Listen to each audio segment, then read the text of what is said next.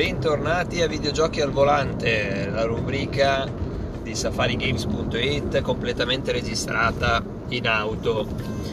E anche oggi parliamo di tanti videogiochi, poi siamo a fine mese, quindi ormai sono finite le scuole, sicuramente un sacco di voi stanno, hanno molto più tempo per giocare e questo lo vediamo nelle nostre, nelle nostre visite perché se, non so se vi sembrerà strano, ma le visite eh, alle guide di Zelda, Zelda Breath of the Wild per Nintendo Switch, stanno vedendo una nuova, una nuova primavera, chiamiamola così. Vuol dire che comunque la gente ci sta ancora giocando ed è un titolo che ormai è uscito quanto due anni fa. Sì, senza dubbio è il miglior titolo per Nintendo Switch degli ultimi sicuramente il migliore del, per Nintendo Switch, ma anche uno dei migliori titoli in assoluto degli ultimi anni. Eh. Cioè dovete pensare, mi sono permesso di dare l'unico 10, l'unico 10 della storia di Safari Games e siamo attivi ormai da, da più di due anni. Allora, eh, beh, cominciamo subito con quello che stiamo giocando. Eh, in questo periodo ho avuto modo di eh, completare Octopath Traveler, la versione PC. Square Enix ha portato, ci ha portato un titolo strepitoso, un JRPG che sa unire sia il classico eh, che, il, che, il, moderno. Quindi vedrete sicuramente questa, questa, grafica che è eccezionale, anche se a un primo impatto sembra, eh, un, sembra fatto con RPG Maker, magari qualcuno poco eh, poco sgamato potrebbe andare a pensare una cosa simile. Ecco, in realtà la, la componente grafica è, è veramente il, il, tripudio della tecnica perché mm, vedrete questa profondità 3D che mm, viene data nonostante gli sfondi e il, i personaggi siano tutto in pixel art. Ecco, e nonostante tutto comunque c'è una vera e propria profondità 3D, un senso eh, non so come dirvi, sulla TV veramente fa, fa tanta differenza, cioè proprio si, si percepisce il, il, 3D, per quanto sia un gioco a prima vista proprio 2D, 16 bit, eh, ispirato magari da Final Fantasy VI, quindi il vero, il tripudio del passato. Al contempo comunque un gioco che riesce a unire delle dinamiche moderne eh, semplificare alcune parti in modo da rendersi più potabile anche per chi non ha mai giocato questo genere di giochi o chi ha giocato e ormai è un po' stufo. Ecco, eh, in, Octopath, in, Octopath, Traveler eh, seguirete le vicende di otto personaggi, eh, otto storie, ognuno, mh, mm, ognuno ha la, la sua caratterizzazione abbastanza eh, canoniche, quindi avremo per dire il, la mercante che viene eh, che deve sconfiggere questi pirati che sono arrivati sulla, eh, alla, alla, sua città, eh, non so, il guerriero che come al solito deve vendicare qualcuno, la cacciatrice che è quella che ho scelto che invece deve, deve andare alla ricerca del suo mentore che a sua volta è andato eh, alla caccia di, una, di, un mostro che ancora eh, che, che, nei primi momenti non, non, viene ben identificato. Insomma, ogni, ogni personaggio ha la, la sua storia e fin qui è tutto normale, solo che tra un viaggio e l'altro incontrerete gli altri personaggi, quindi queste storie si intrecceranno e il vostro party sarà com- composto appunto da, da questi otto personaggi poco alla volta. E, ehm, dal punto di vista del gameplay, quindi veramente fresco, nuovo, eh, quindi con, è vero che è un RPG a turni, però al contempo riesce a unire quello che può essere la parte più noiosa, quindi magari l'attesa tra un turno e l'altro, con degli elementi quali possono essere il potenziamento del, del proprio attacco col progredire delle azioni oppure con eh, le debolezze e le resistenze dei, dei, nemici, un po' come... No dai, non voglio dirlo un po' come Pokémon, eh, però è così di fatto. Eh, conoscere la debolezza del nemico è essenziale per ridurre magari delle battaglie che potrebbero dilungarsi a delle brevi scar- scaramucce. Oggi sono un po' impastato. E comunque, oltre a questo, abbiamo, abbiamo gio- giocato Crash Team Racing eh, Nitro Fooled. Allora, eh, a noi è arrivata la versione PlayStation 4, avevamo chiesto Nintendo Switch perché mm, io penso che questo tipo tipologia di giochi, così come era stata la Insane Trilogy di Crash Bandicoot, trovino la, forse la loro incarnazione migliore su Nintendo Switch. Invece, da quello che ho letto, eh, pare che la versione Nintendo Switch sia comunque bella, però abbia dei tempi di caricamento apocalittici. Quindi vabbè, eh, sappiatelo, non l'ho sperimentato personalmente, però so, c'è questo tipo, questa, questa problematica.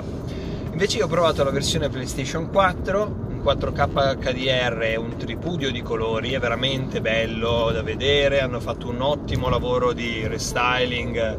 e, e poi rimane sempre uno dei titoli più, più divertenti, più diciamo un po' i personaggi che sono comunque il uno dei personaggi, sono alcuni dei personaggi più, più tipici del, delle serie di Sony e quindi comunque anche più conosciute, Sony nel senso non Sonic, Sony ecco, e essendo uno dei titoli più conosciuti anche nel passato, comunque aveva anche creato un certo hype, un certo hype che è piaciuto, eh, è piaciuto a tutti eh, questa attesa e che è stata ripagata, è stata ben ripagata perché comunque il titolo è divertente,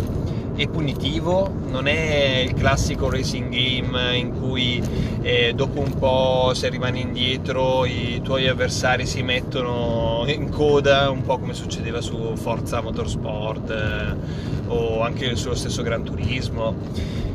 e si fanno raggiungere, no, qui i, person- i personaggi, i, gli avversari se ti superano e scappano via hai perso la gara, anche perché sono gare brevi, sono sono per lo più molto eh, diversificate perché c'è la gara in cui devi raccogliere eh, C, T, R, le tre lettere che sono ovviamente nascoste, però col tempo inizi a conoscere. Ecco, sono quei giochi più all'antica, di dinamiche più antiche, cioè dove dovevi conoscere la pista, conoscere eh, gli eventuali, le eventuali scorciatoie, eh, dovevi conoscere i potenziamenti a menadito e sfruttarli al meglio. Ecco, un po' un Mario Kart, però devo dire la verità, è, un, è più è più dinamico, e, mm, c'è questa componente delle derapate, eh, dei saltelli che bisogna imparare a padroneggiare perché sennò è veramente difficile anche a livello, nella modalità avventura a livello normale eh, arrivare primi, cioè non c'è quel distacco che di solito avviene nelle prime corse che poi man mano eh, si vede aumentare come difficoltà. Ecco, qui non c'è. E, e, e, forse questa è la cosa che ho apprezzato di più, sarà perché sono più all'antica, però comunque una, diciamo dà anche longevità al titolo perché comunque una pista non la fai una volta ma, ma più volte senza che diventi frustrante perché comunque è divertente. E poi ci sono tante modalità come stavo, come stavo dicendo. E quindi questi sono, sono, i giochi più al momento che abbiamo giocato di più e poi da ieri da, che, chi è, chi è? da ieri eh, c'è un'altra novità cioè il, ci sono i saldi Steam dal 25 di giugno quindi proprio da ieri hanno iniziato a i, soliti grandissimi sconti sulla piattaforma di Steam che devo dire anche quest'anno eh, sono veramente imbarazzanti nel senso eh, ci sono talmente tanti titoli interessanti a un prezzo finalmente onesto che ho quasi l'imbarazzo della scelta. E vi dirò di sicuro eh, uno dei titoli più che vorrei comprare Planet Coaster. Non so se l'avete giocato, è l'erede di Roller Coaster Tycoon, eh, edito e sviluppato dagli stessi di Jurassic eh, World, eh, quello del parco divertimenti insomma di Jurassic Park, per capirci. Ecco, questo qua è più bello, è fatto l'avevo provato in passato, è veramente eh, immenso, ci sono tantissime, tantissime eh, eh, attrazioni, comunque tanti anche fattori, cioè chi piace il titolo gestionale troverà in Planet Coaster un titolo eh, veramente immenso. E oltre a questo ho visto c'è Wasteland 2 Director's Cut, questi sono i titoli che mi hanno un po' colpito come eh, visto anche il prezzo perché Planet Coaster è proposto a 10 euro mentre Wasteland 2 a soli 12 e sono titoli comunque immensi che garantiscono tante ore. Wasteland è un, un RPG isometrico eh, che unisce il diciamo il, il post apocalittico e un pochino di non saprei neanche come eh, non è neanche steampunk un po' alla Mad Max no? non so se, se rendo l'idea non so codice genesi ecco quel, quel filone lì e, ehm, e, poi vabbè ci sono i soliti titoli c'è The Witcher 3 nella versione più completa a 15 euro cioè sono sempre titoli immensi che garantiscono veramente tante ore che sono invecchiati bene. Cioè ancora oggi The Witcher 3 fa la sua porca figura. Eh, assolutamente. Poi se uno ha intenzione di vedere anche la serie di Netflix che uscirà a breve, sarà basato sullo stesso, magari è il caso di recuperarli, anche perché i primi due costano veramente eh, un, il prezzo di un caffè e quindi vabbè saldi Steam ehm, e poi c'è questo gioco, del, questo gioco di, di, Steam in cui ci vede confrontarci assieme ai nostri amici, amici di Steam, eh, in una delle, delle, squadre, hanno fatto delle squadre, onestamente non l'ho guardato benissimo, quindi prendete tutto con le pinze, però eh, sembra divertente, cioè chi deve in base a quanto giochi con un certo appunto gioco che hai già oppure a quanto compri e vai a far prendere punti alla tua squadra e questa, ci sono questi achievement, quindi questi obiettivi da raggiungere. Comunque vabbè, vedremo perché è appena iniziato e, e purtroppo il carrello sarà sempre pieno, e,